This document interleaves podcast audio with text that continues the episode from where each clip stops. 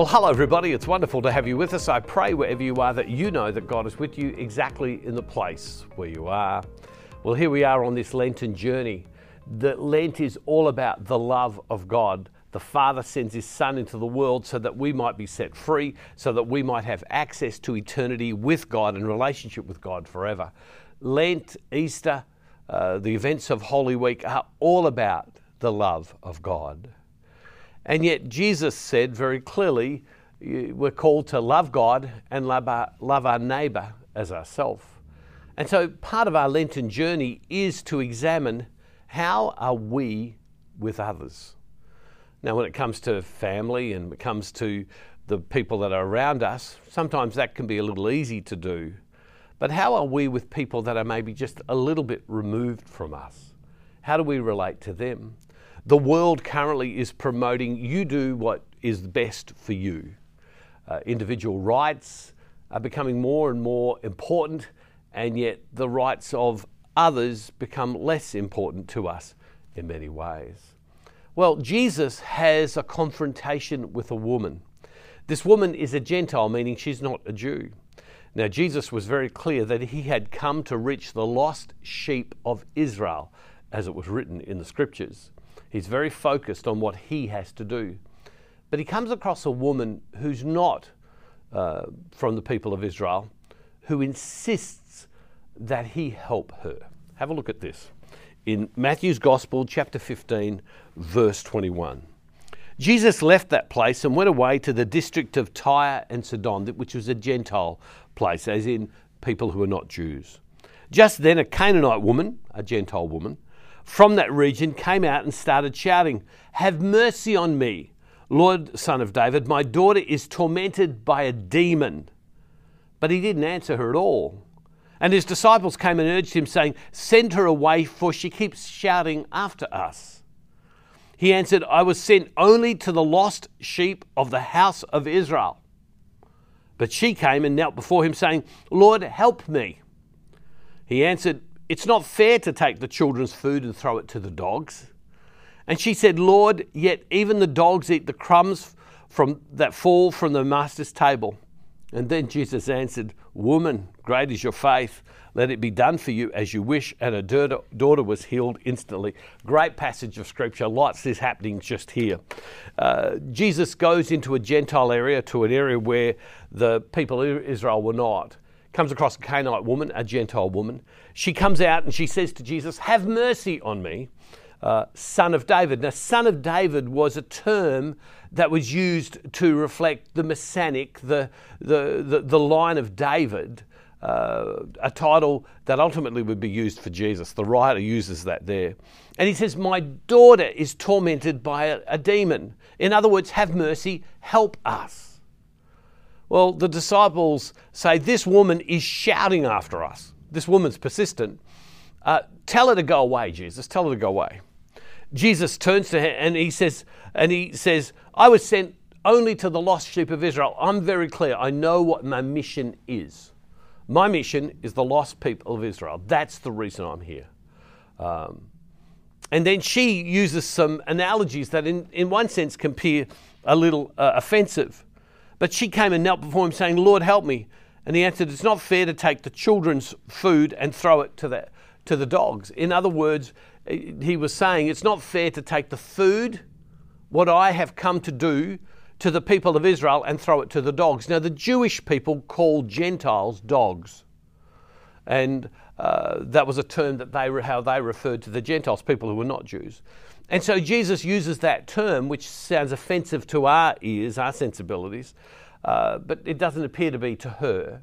And, and, he, and, and he says, You know, I came for the people of Israel. I can't take what I have come for them for and give it to the Gentiles, to the dogs. And, and she then uses an analogy of the table.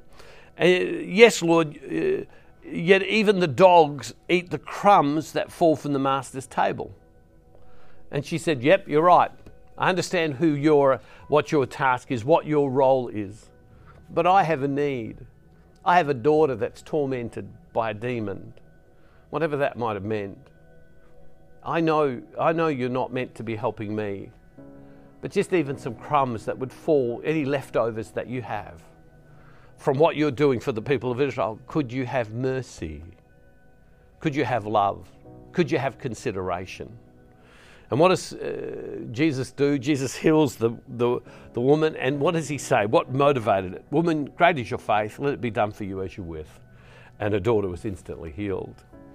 Jesus, Jesus was about his thing, and yet he had time for others. My point is a very simple one today. Are there people who need you to take time away from the things that you're normally doing because they need you? Are there people? Are there people in, that, that are your employees if you're an employer, uh, who work for you if you're a manager?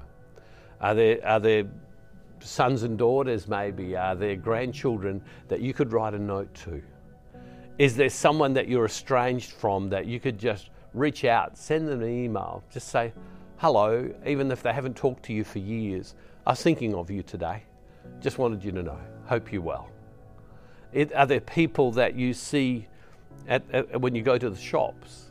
Are there people that you could give something to? Is there someone who's in need and you can say, but I'm taking away what I could give to my own children. I could taking away what I could give to my friends. But Jesus said, love others as you love yourself.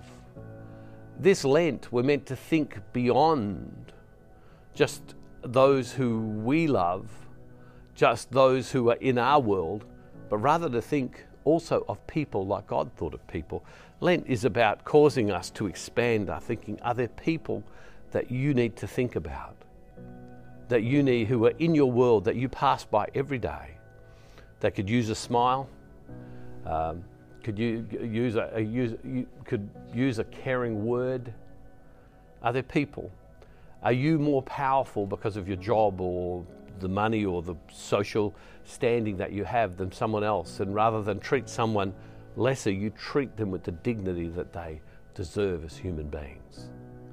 How might you this Lent change your heart so that you would see people for whom they are and not what station they are, not whether they're close to you or not, not what the colour of their skin is, not where they are from, not whether they are male or female, not whether they look like you, have the same values of you.